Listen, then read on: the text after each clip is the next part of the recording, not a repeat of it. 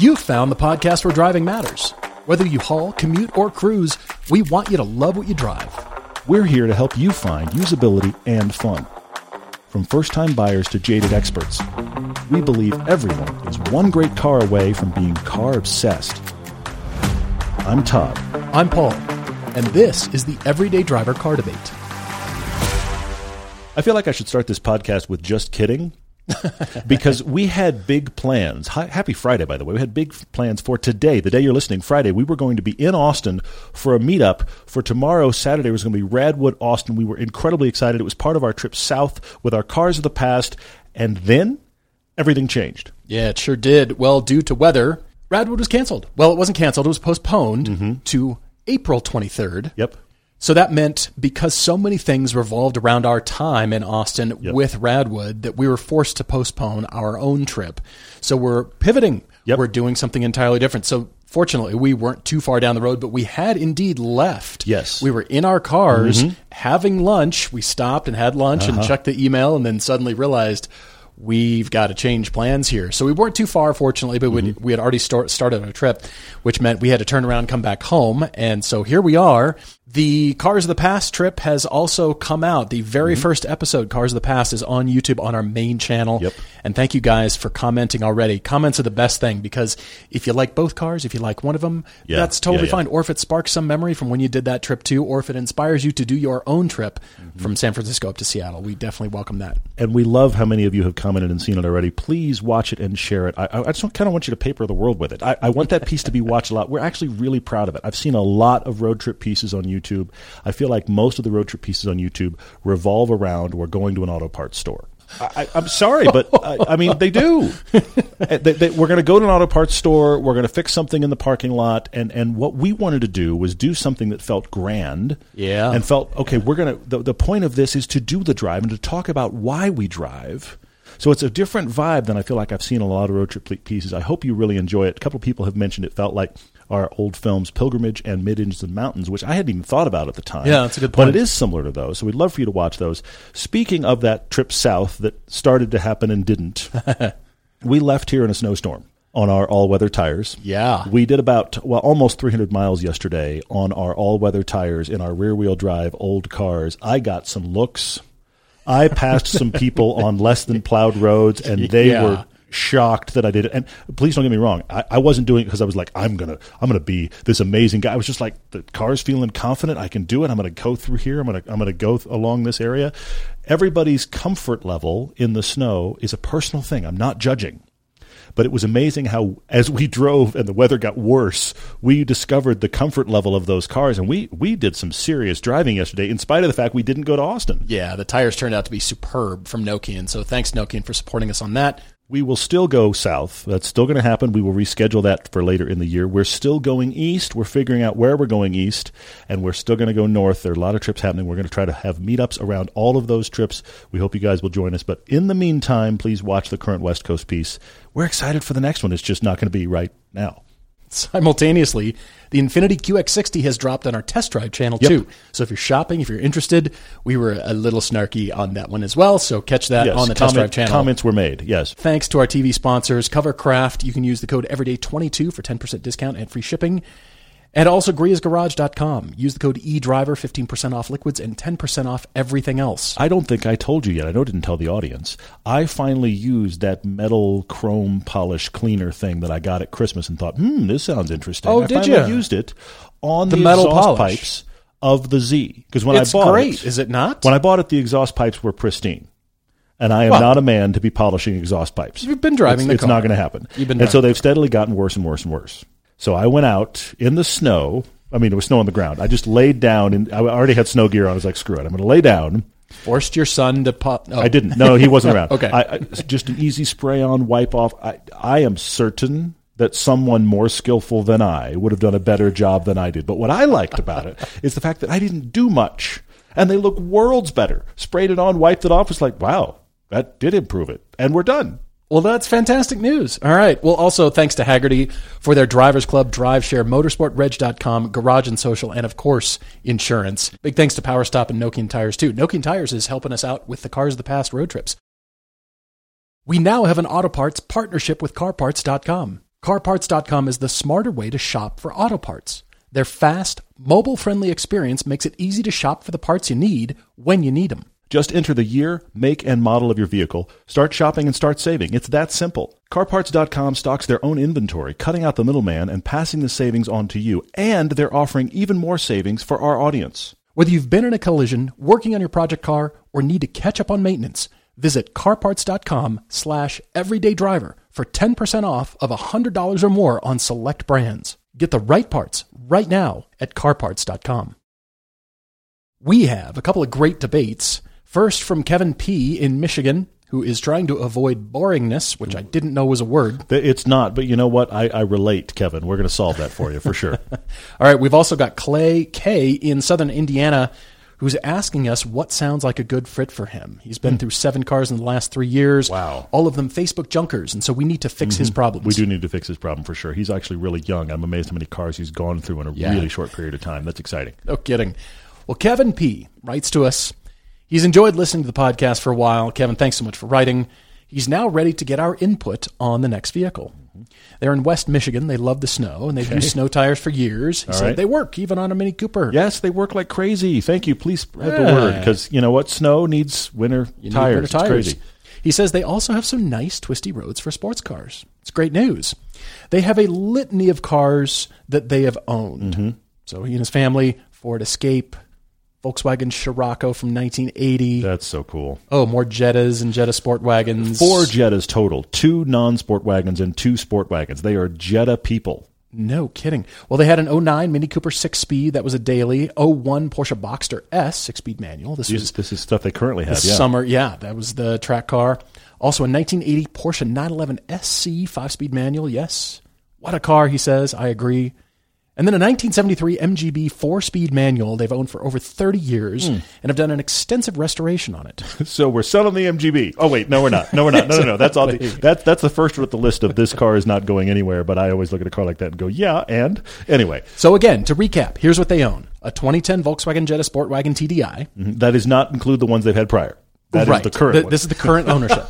yes. the Mini Cooper, the Mm-hmm. six speed, the 01 Boxster, mm-hmm. the 1980 911 SC, Okay. and the 73 MGB. Okay, so five cars, but they're getting Five rid cars. of the 2010 Jetta Sportwagen. Who oh. wants to buy this car? I would like to reiterate they are getting rid of one car.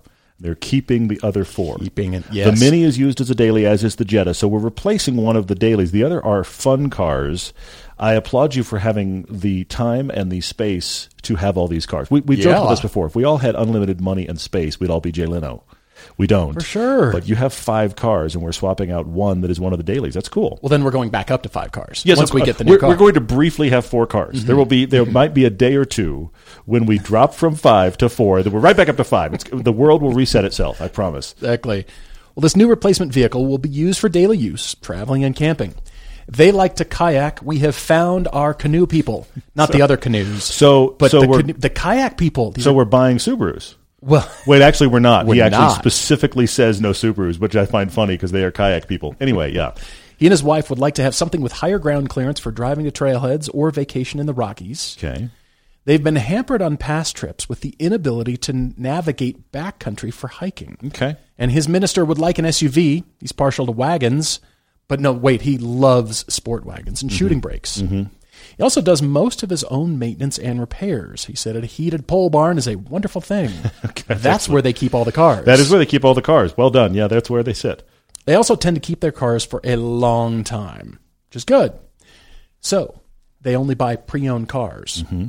The only exception was the Ford Escape. But Kevin, you need to be open here. That might change based on the current car market. It might behoove you That's an interesting to point. buy new. Yeah, that's an interesting point. might actually sure, save yeah. you money. Mm-hmm.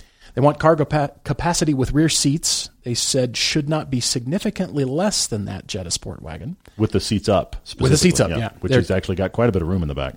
For sure. Well, their children are grown. Their family now consists of the he and his minister and their 45 pound dog. Mm-hmm. Gas mileage is very important. Okay. It's third on the list of specifics. Handling is important too. He doesn't want something that handles like a truck. He says he had a Wrangler a few years ago as a rental car and did not enjoy it on the road. Not where it's good. Yeah. Not not where it's good. I think there's a lot of people in the world that they're like, oh, "We're somewhere cool. Let's rent a Wrangler," and they never off road it, and they get Right. the rental Wrangler, and they never off road it, and they will probably never drive a Wrangler again mm-hmm. because is not the place it's good. Well, they also like diesels. They've had two TDIs from Volkswagen. Really enjoyed the torque and the gas mileage. I hear ya. The future doesn't seem to be Yeah. diesel. Mm, yeah, diesel diesel is is more bygone than the manual transmission. Honestly, Yeah. Yeah. Well, speaking of which, they like manuals, but they probably will do an automatic. They won't do a CVT, but they would like a PDK. So they would like a dual clutch if, if they could get one, yeah, but certainly no CVTs. Okay, I like this so far. It's really good. Not opposed to a hybrid, needs to be a great driving experience. For a budget of up to $40,000, Kevin prefers smaller and more nimble vehicles. He said it'd be great to find a smallish SUV that handles well. Mm, that got me thinking when I read that. Okay, Now, even though they enjoyed the Mazda 3, they prefer European vehicles. they had a three for a while and liked it. Yeah. but they prefer the handling and interiors of of uh, European vehicles for sure. All right, so here's the options that Kevin has explored so far, including the Ford Bronco Sport. He loves the looks.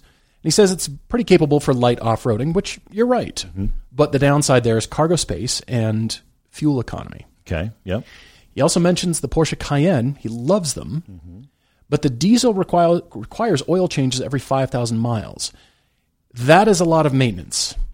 Well, that's what Kevin writes. Mm-hmm. You see, Kevin, even though Porsche's owner's manual for most of their cars can state between 10 and 20,000 miles for an oil change, most Porsche nerds, me, like to change at 5,000 miles or less. Yeah. 5,000 miles, I consider like, ooh, we're getting up there. Time to give it Everybody's an oil different. change. It is funny that, that Kevin's like, wait a minute, why am I doing it this often? I do think that's interesting because you're right. They, do- most of them don't require it, but you're but Right. at the same time. Most Porsche owners I've ever talked to are like, "What are you talking about? I, we have a Cayenne. Yeah. we replace it once a year. That's when the oil goes in. Roughly about 10,000, 11,000 And miles. We get an oil change. That's Yearly we do it. is a good rule of thumb nowadays because of what most people do for their driving and how modern engines can handle it.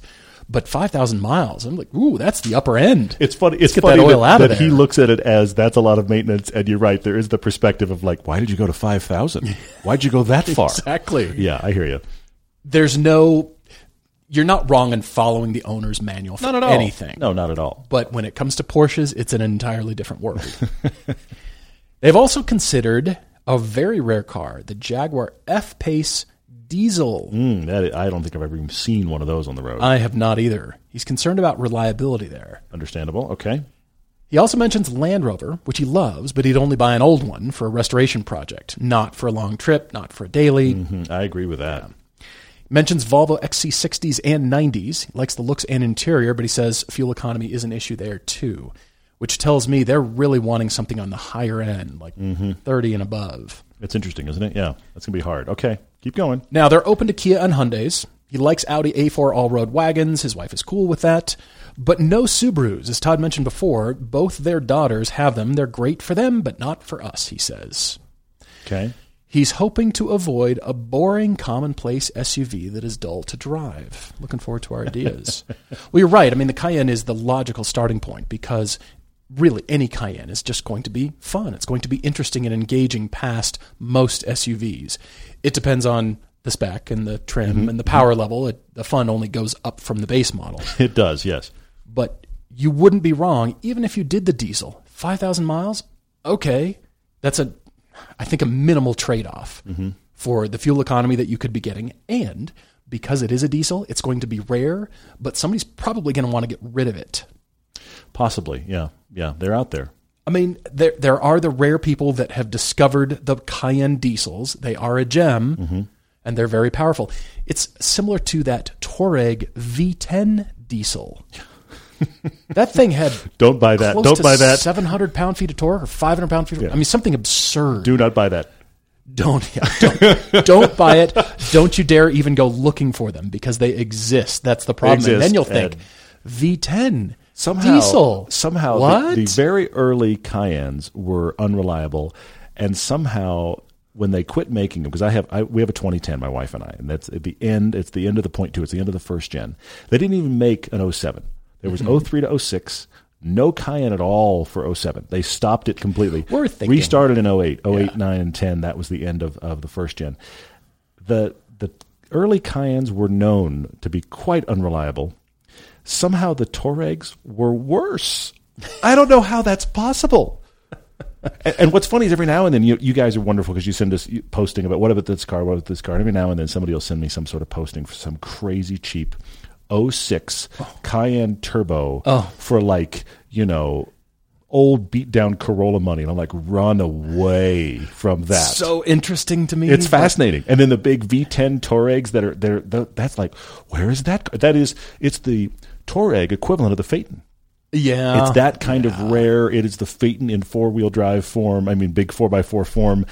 Run away. See, I've been completely warped by having a Money Pit 928. Well, and a money pit Maserati too. Yeah. Well, that mm-hmm. too. yeah. I am ruined forever. So I look at things like, oh yeah, okay, so you'd have to dump money into it, like all cars, right? no, actually, I'm the only one. Not like all cars. Yeah. All right, well, I love the Cayenne. I also love the Porsche Macan, but I get the idea it might not be enough space for you. I'm wondering about that too. Yeah. It could be an interesting choice. Cayennes are great. I recommend them highly.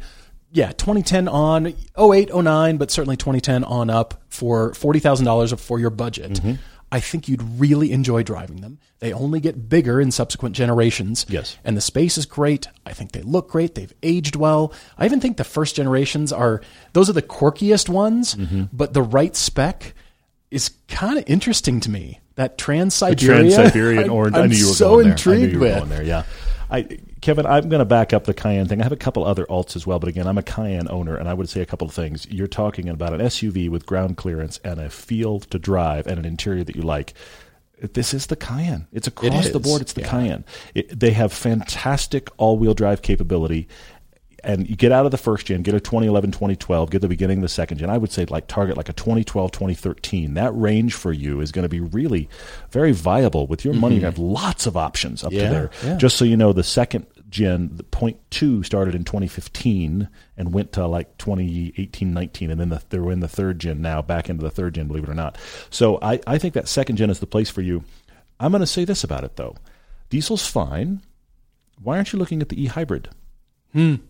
Because the e hybrid is going to have less maintenance. The intervals are back to 10,000 miles. I looked it up because I was curious. They're back to 10,000 miles for the intervals, oil. not Yes. Paul intervals. Yes. The manual suggests there we go. 10,000 miles for your oil changes. If you're worried about that diesel upkeep, here's a 10,000 mile uh, oil interval. And the e hybrid has similar power and similar gas mileage to the diesel. It's not quite as good, but it is short of the diesel. It is the most efficient Cayenne made.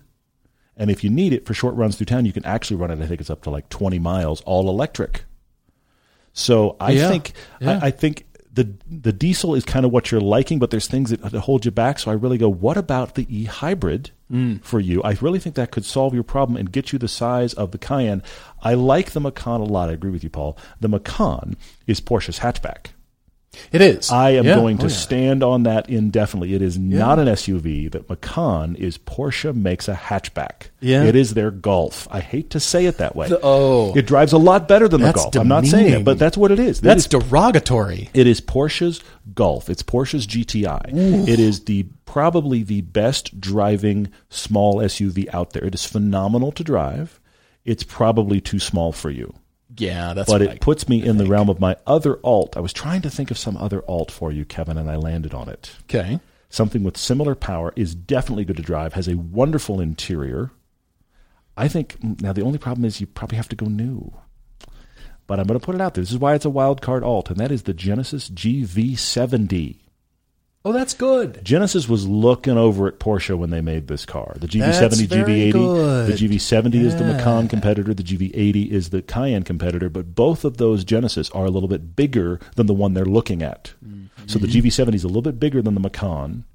It is excellent. It's great to drive. It has that good car-like agile handling. It's going to feel more like a wagon. It's actually scale-wise not that big. It has that same Macan thing where it's like, did they make a hatchback? No, that's an SUV. You know, it's kind of a mm-hmm, hatchback mm-hmm. size. GV70 is a real option here. The problem is they they haven't been around very long, so your chances of finding a, a used one are probably pretty slim. They are. But if you got that Yeah. in the twin turbo V6 thing, you would be a very happy man. That's a great choice. I love that. Kevin, I'm going to offer an alt as well. This is open mind time. Okay. This is open ears, open mind. I'm suggesting new. And you mentioned some ruggedness. I'm getting the idea you want some ruggedness. Mm-hmm. Some I don't have to worry too much about it. A little bit more off road because you're going you're, outback, aren't you? You're hiking. so totally get a Subaru Outback. Thanks for writing, and we'll see you next time. Get Just a white kidding. one, please. Get it in white for sure. No, it is the Kia Sorento X line. Oh, okay, sure. Now, okay. the Sorento does not handle as well as the GV70 or a Cayenne. Okay? True. It's intriguing because it comes with a 2.5 liter turbo at the top end with 311 pound feet of torque mm-hmm. and a dual clutch transmission. True. Okay, that's it good. has the X line package gives you torque vectoring all wheel drive, a center locking diff, one inch higher ground clearance. You've got roof rails. I mean, this is right off their website. An aggressive front end rear X line cladding, so it it looks like it's a little bit of a sand dune mm-hmm. machine. It's a little bit of an off road kind of. Kia does a hiking boot. Cayenne tie, uh, kayak tie down points. kayak tie down points. That's what they should have said. Beanie holder in the door. Now, yeah it says it gets 24 miles to the gallon combined, mm-hmm. but 28 for the highway. Okay, all right. The hybrid version of it gets 37 combined. However, it doesn't come with the X line package, which is what I think you should get. Yeah. That's the smaller engine as well. We've driven both of these in the test drive channel, by the way. If you want to yes. look at them, you can watch them there.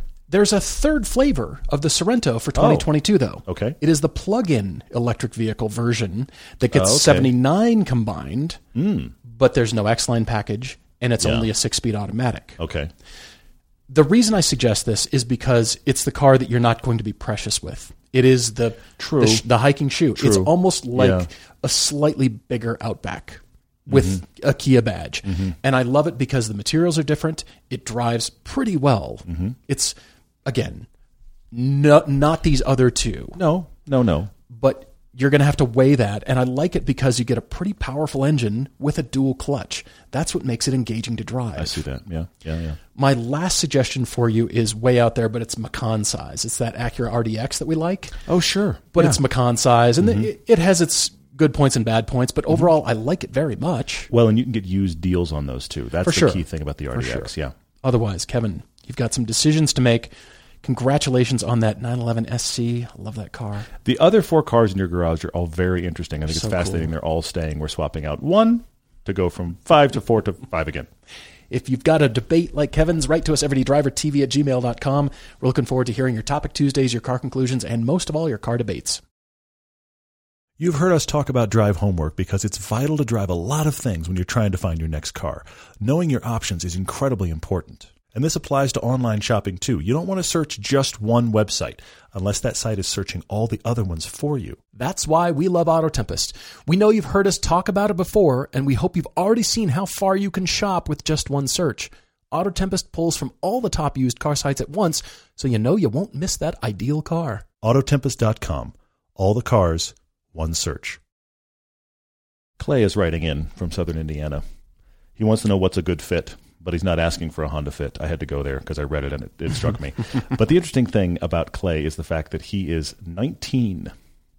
So he says, uh, believe it or not, no minister of finance, not really much of a surprise, but uh, he is 19 and he is looking for a legit car because he's bought a string, seven cars through Facebook Marketplace, all junkers, all nothing cars, seven of them in three years.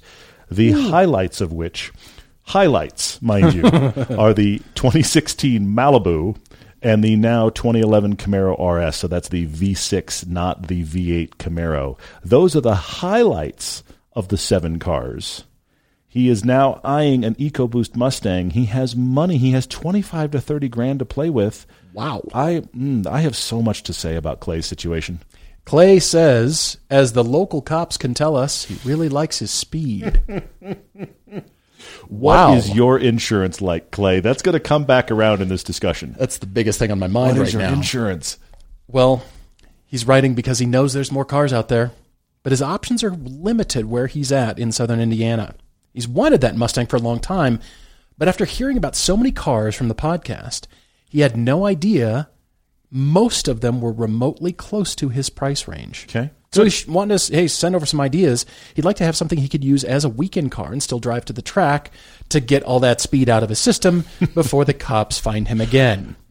Klay, what do you do? What do you do for money? Because you're 19, you have many speeding tickets, you want a fun car, you have 25 to 30 grand to, to spend, and you say you're going to the track on the weekends, which is uh-huh. not a cheap pastime. I hope you can actually support all this. By the way, if you had a minister of finance, they would probably be shaking their head at you right now, but that's okay. You don't, you're 19, let's have some fun. There's potential of this new car being a daily, but he doesn't want to get dirty at work. Again, we don't know what you're We doing. don't know. Yeah.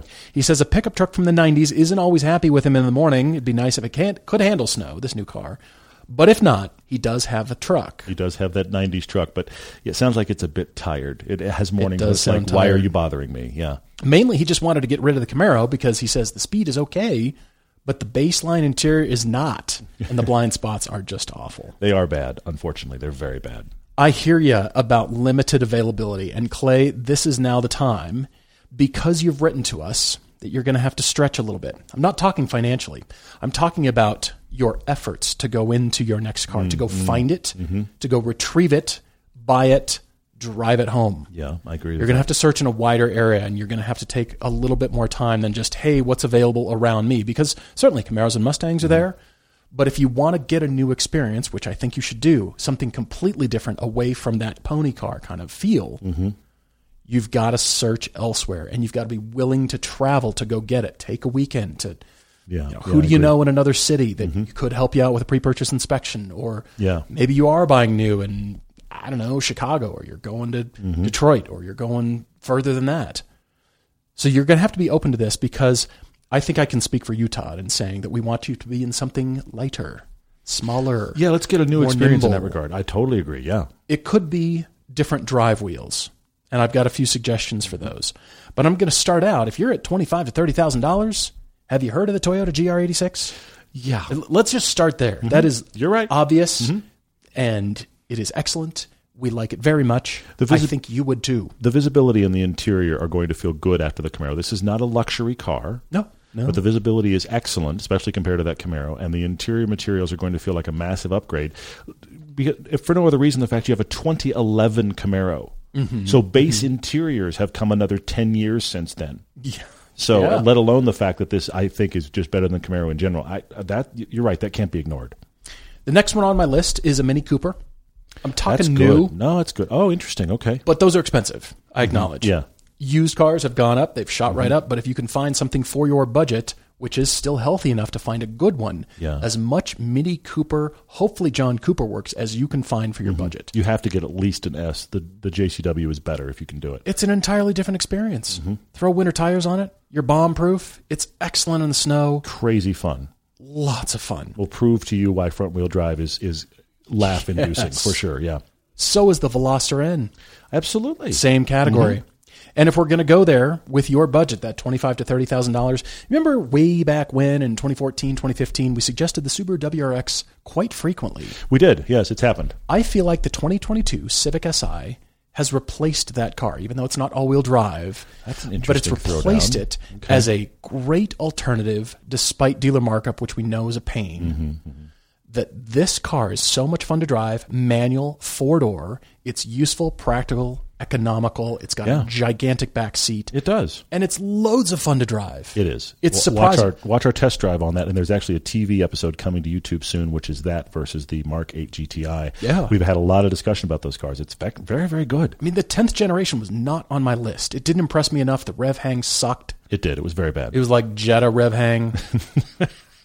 but the new one, okay, that throws down. Got it. you Yeah. know what I'm talking mm-hmm. about. yeah. But the new one is entirely different.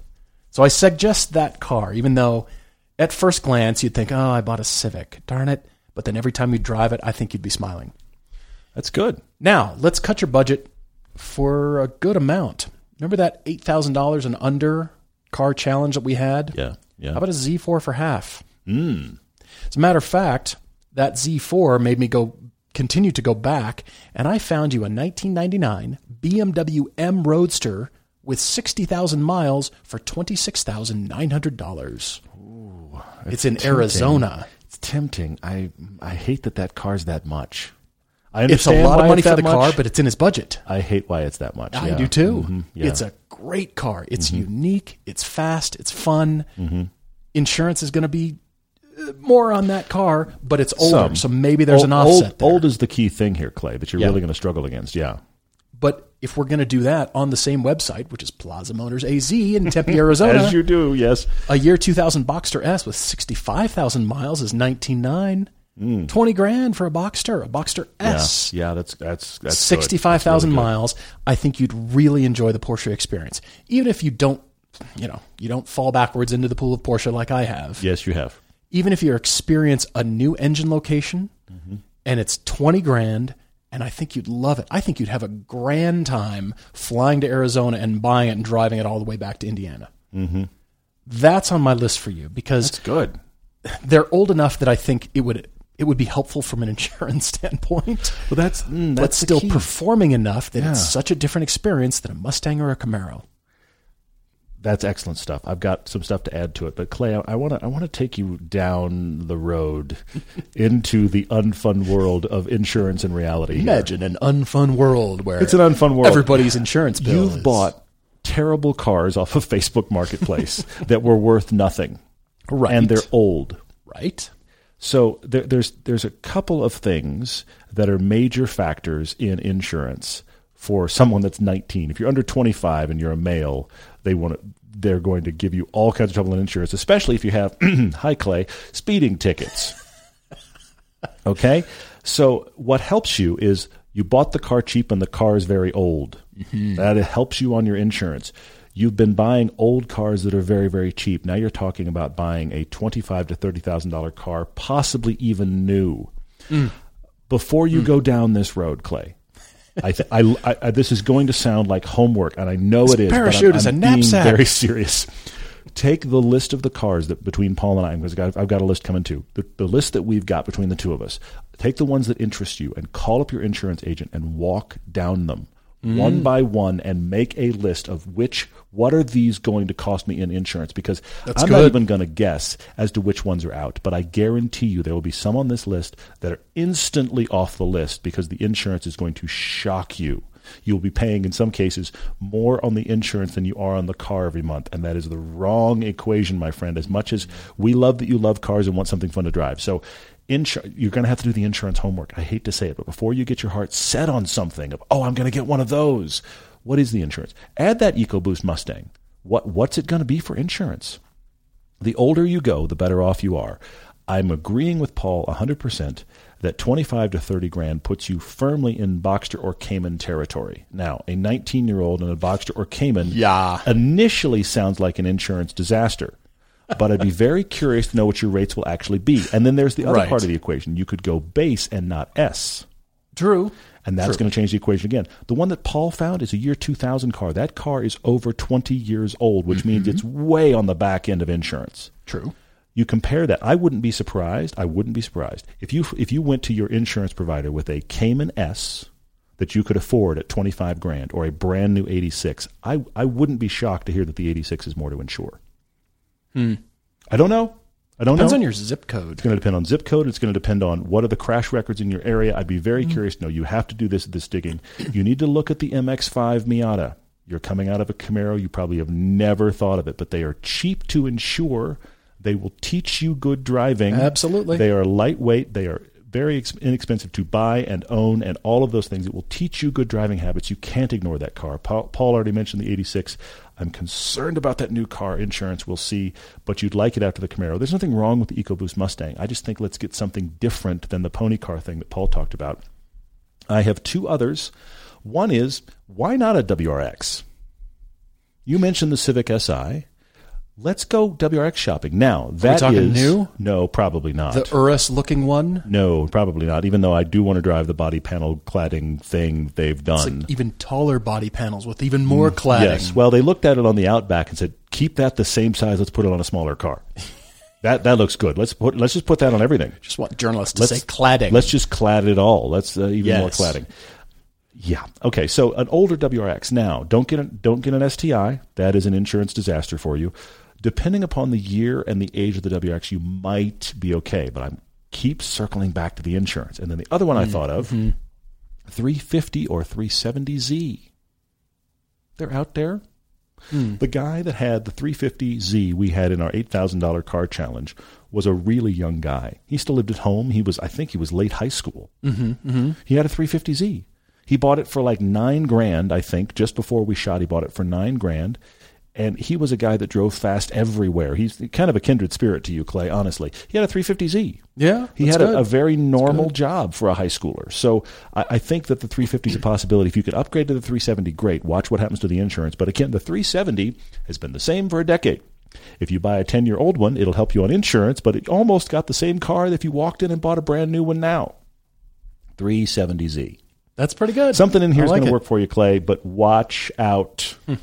Call your insurance agent and just say, I need a, a block of your time. Want to go to lunch? I just need a block of your time. I have a list of cars. Let's talk. Every winter, we find ourselves tracking snow, salt, and grime into our cars. Thankfully, Covercraft has a variety of floor mats to keep you winterproof. Covercraft floor mats and cargo mats are custom fitted to your exact car and include the original equipment security grommets if applicable. They're the perfect and durable way to protect your car's carpet and add style and comfort to your interior. Plus, you can choose from many color and material options to complement or contrast the interior colors of your car or truck. Covercraft is sure to have what you need. They offer plush carpet, Berber carpet, or even sheepskin, which is warm in the winter and cool in the summer. Whatever mats you choose, remember to use the code EVERYDAY22 at checkout to receive a 10% discount and free shipping from covercraft.com. Right into questions. We've got one from RJ Tarchinsky, who asks about our cars of the past series and says, Did we ever try to or think about tracking down Todd's original 300ZX or my 928? Perfectly honest, the thought didn't cross my mind because of the awkwardness, because of the weirdness. Really? First Okay. of all, where do you start? Sure. okay, VIN searches, fine.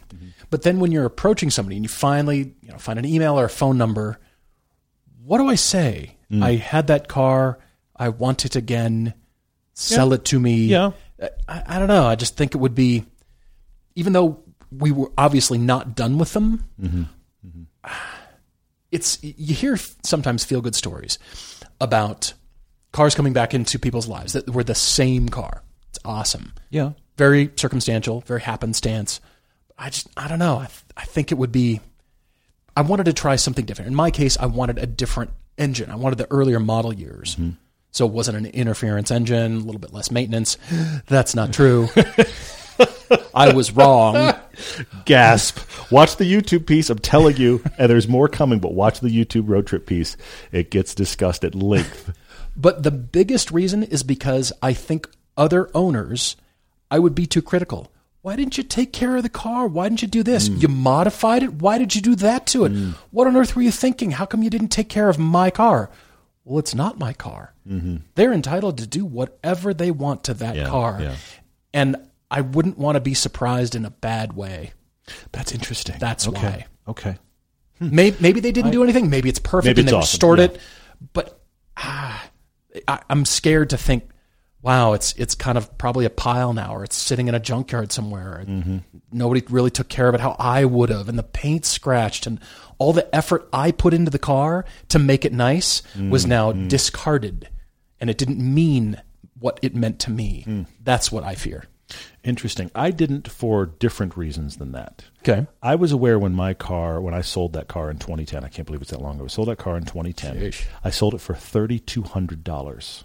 I remember that. It was it was on it was on its slide toward the junkyard. I hate to say it, but it had over 160,000 miles on it. Was it that high? Yes. Oh my gosh. It was an automatic, non-turbo. Those are the reasons I didn't look it up. I wanted something uh. with less than 100,000 miles, and I wanted stick shift twin turbo. So that car mm-hmm. was instantly out. And so I'll now piggyback on what you just said. There's a part of me that just I don't even want to know how that car ended up because I I feel like when I got rid of it, and I was hanging on to it as best I could. I feel like when I got rid of it, it was beginning its you know that slide that cars have Yeah. where it only gets worse from here You either dump money into it. and I I feel like being bought for thirty two hundred dollars in Los Angeles with one hundred and sixty thousand miles. I feel like it was at the beginning of its slide, so I don't even want to know the story on that car anymore. Probably made its way into a movie series called Fast and Furious, and maybe it's, the star it's of the third show. car on the left. Yeah. Philippe on Instagram says that he's uh, looking forward to the first episode of the new challenge because we asked for these questions before it posted. I hope you've seen it now And yes, we did re-edit it somewhat for for more YouTube content, so I'm glad about it. I hope you will enjoy all of the road trip episodes because again, we just decided to do four. this is not, by the way, this is not the smart YouTube model. I'm aware. The smart YouTube model is we found a new series and it's doing so well. We should do more of that. We just decided to do four big road trips and we're hoping that people come. We're just lighting the bonfire and hope you want to sit around it. But so there's that. So thank you for hopefully watching it. But your question is about the GR86 BRZ. He's asking what is up with the ducktail. Oh yeah, because the question. ducktail sits on top of the trunk and creates a double seam. Mm-hmm, mm-hmm. And it's because, and you can speak to this better than I can, Paul, but it's because of the fact that the ducktail is a piece they added on. Now, why they didn't add it on with a little bit more material, I'm sure it's cost, so you could go to a seam line and hide it better, but you can get the trunk without the ducktail, or they put the ducktail on it. Yeah, well, yeah, they had trim levels to you know mm-hmm. differentiate. Yep. So it's more of a marketing move. But ultimately, the two separate pieces are two different materials, and therefore two different manufacturing processes. Good point. And that ducktail, you cannot pound that out of sheet metal. Pots and pans mm. are about the deepest draw stainless you can do that you can manufacture, sure, or a sure. sink. Okay, a stainless sink. That's a that's called a deep draw, mm-hmm. and the press for that you're stretching the material, you're stretching the steel. Mm. But for a thin ducktail spoiler like that, the only thing you can do is a uh, injection molding for that. Sure.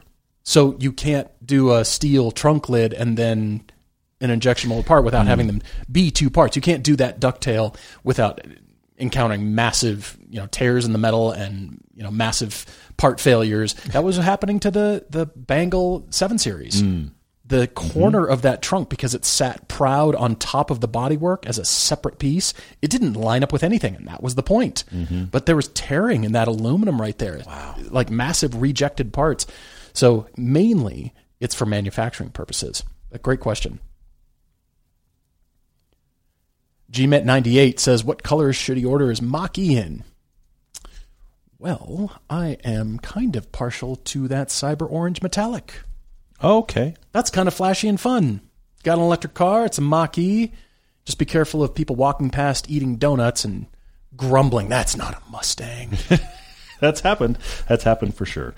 Revs Up is asking, how would we save the internal combustion engine? This is this is a faux situation. It's fear of electrics. It's it back, is. folks. He's saying, you know, we're all headed toward electrics. Of course, there's much discussion about the death of the gasoline engine. I think it's around for a bit, by the way. I, just, I do too. I'm putting it out there. It's around for a bit. But he's saying, okay, hang on. Alternative fuel, carbon recycling, some sort of reclamation project back into gasoline. How about hydrogen, making the engines run on compressed air? No, no, no. Lots of things being asked. Well, how would we save it? I I think there's going to have to be, and I know Porsche's already working on it, but I think we're talking about synthetic fuels. I don't know what they're mm-hmm. made of yet, but I think we're talking about synthetic fuels is the way to have something to burn in the future because what you're dealing with is not just saving the internal combustion engine for cars they might want to make in the future with one. We're talking about a hundred years of these have to run on something. The back catalog of cars is the bigger thing about where do you get something for this to burn. I will also say this, and this is the thing that nobody seems to mention mm. in electric cars. Mm. There's a lot of parts of an electric car that are made from derivatives of petroleum. Yes, there are. Let's just start with tires, but all of the plastics, stuff going on in all of those crazy fun computer chips and the screens and the surrounds and all of the stuff in there. If you want to horrify yourself just look up products made from petroleum. Just just have a fun day at oh, Google. Yeah. Just oh, look yeah. up that list. You will shock yourself. I, I promise you, because every time I've looked at that list, I've kind of sat there and, and just shaken my head at it. There will be products on that list you had no idea had petroleum in them. Mm-hmm. So mm-hmm. while yes, just straight burning it in an engine is an issue and may become harder and harder to get oil. We're not going to stop using oil because we went to electric cars. It is used in so many products. You will never drive again, and the petroleum products just involved in your phone and your computer would shock you. Mm-hmm. So it's yeah. not going away. We're going to have to keep using it. So, what do we do about cars that burn it? Austin Johnston at 63 says, What are the major unwritten rules of the track? Oh, I thought of one. Go on. Did you? Okay. Yeah, I thought of one. For me, every driver's meeting we've ever been in, it's not the track that dictates this rule, it's the club running the event that day, and it's about passing. Mm. That's always a big subject matter that comes up. And passing rules can change per run group. Yes. because the better the, the drivers get in the later run groups, they know, you know, okay, you don't need to do point bys anymore, and I'm going to pass you at will. But that means your driving skills have to increase your awareness and your driving skill. You can't just wait for somebody to be on your bumper and then finally you notice them and then you give them a point by. You've got to be watching your mirrors constantly.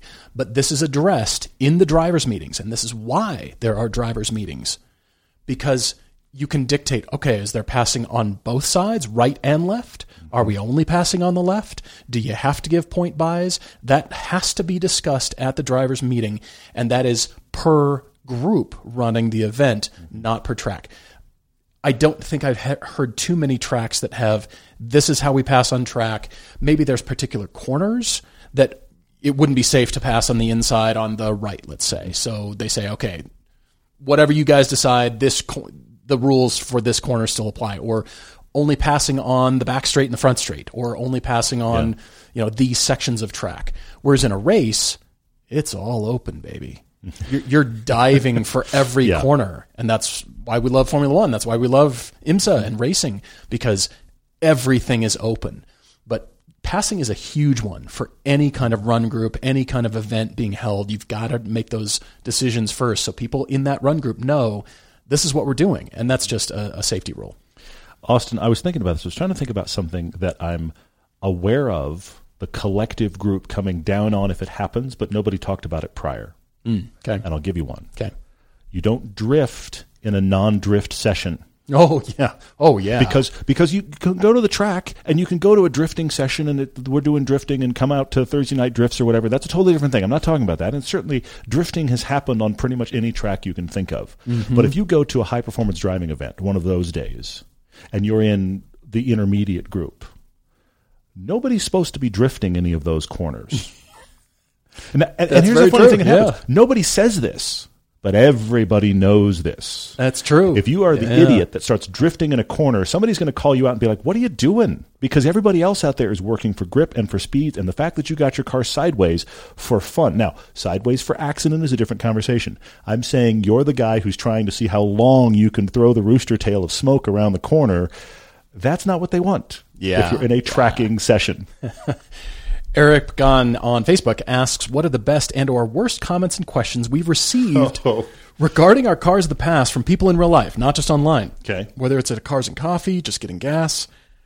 Well, the one that irks me the most is when people see the 928 and they tell me it looks like an AMC Pacer.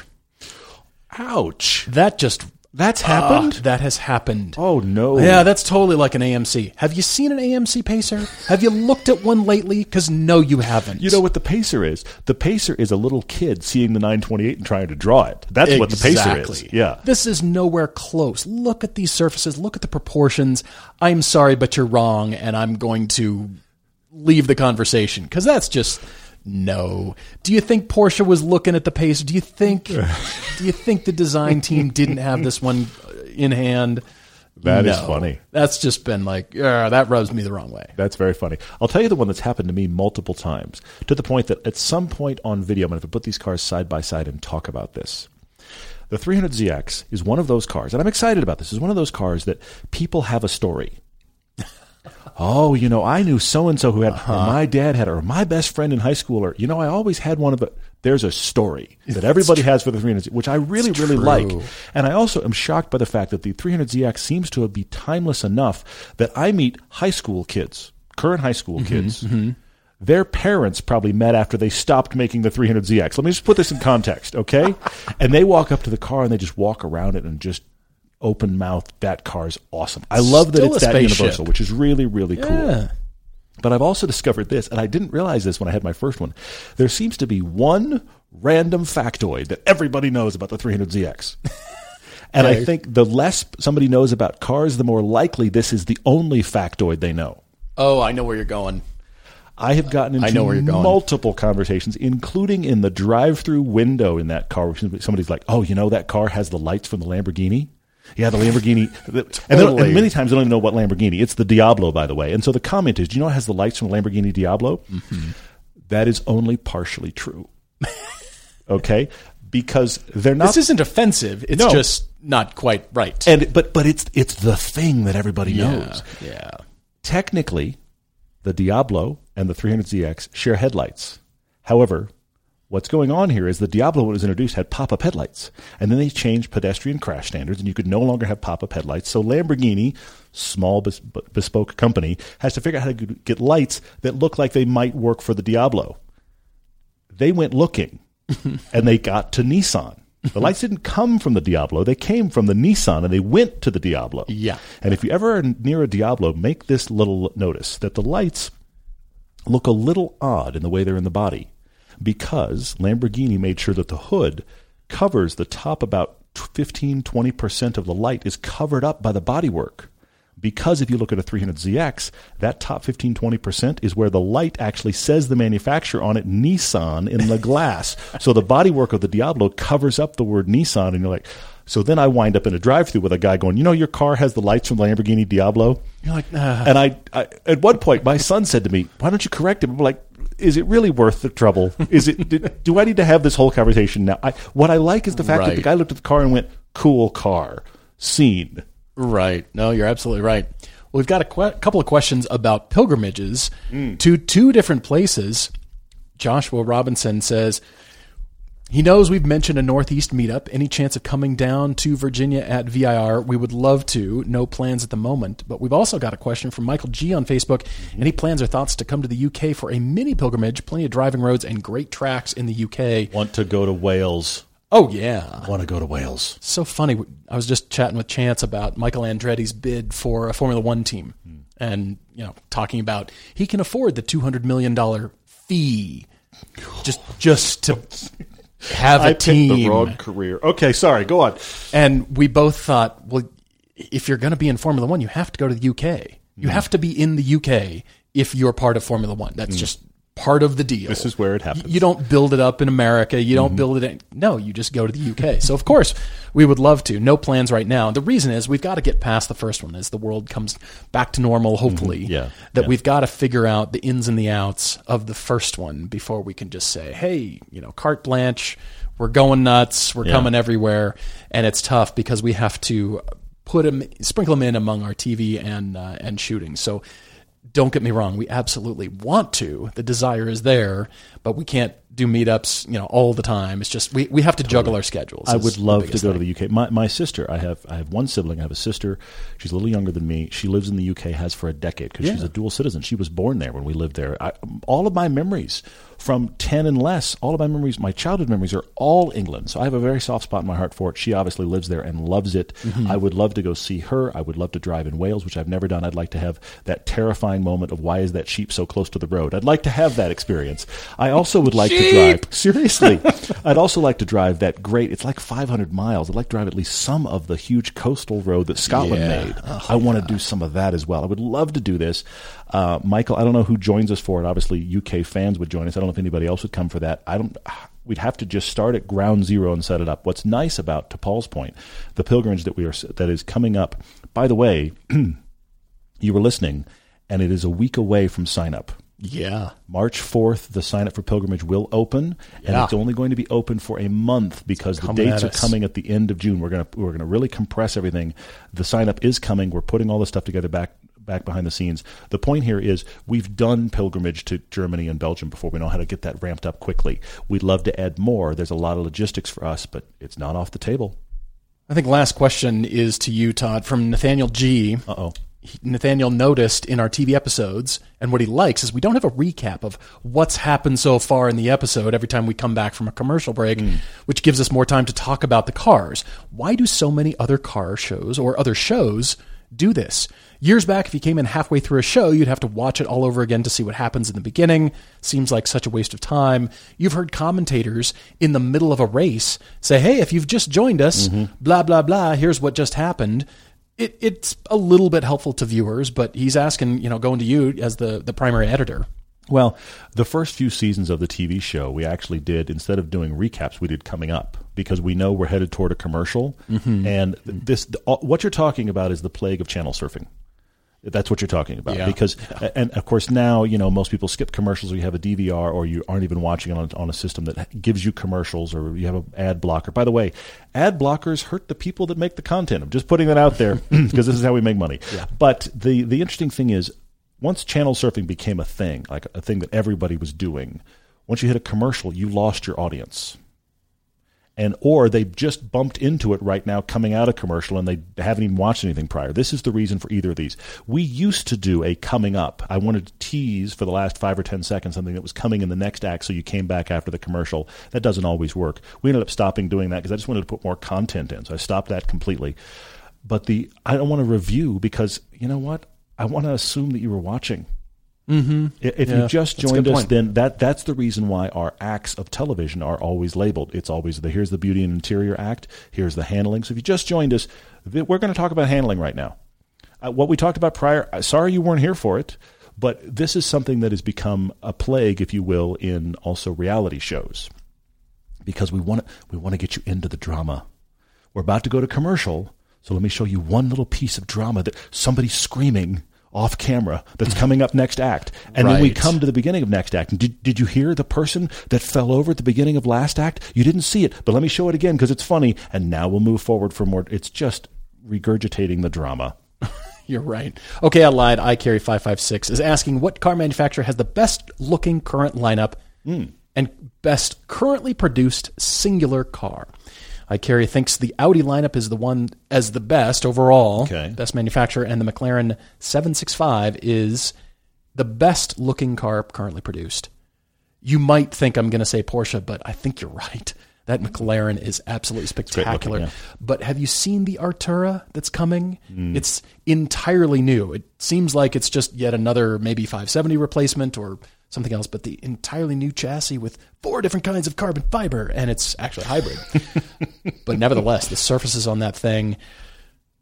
The Emira is not quite out yet. It's gorgeous. And it's going to be the only thing in the lineup, so that's kind of a, that's kind That's of a true. It's the moonshot only there. thing we yeah. make. Mm-hmm. And the Gordon Murray Automotive T50 is not really done yet. I think that's pretty spectacular.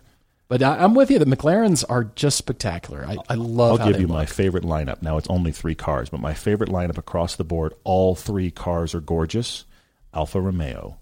They the do 4C great work. looks great.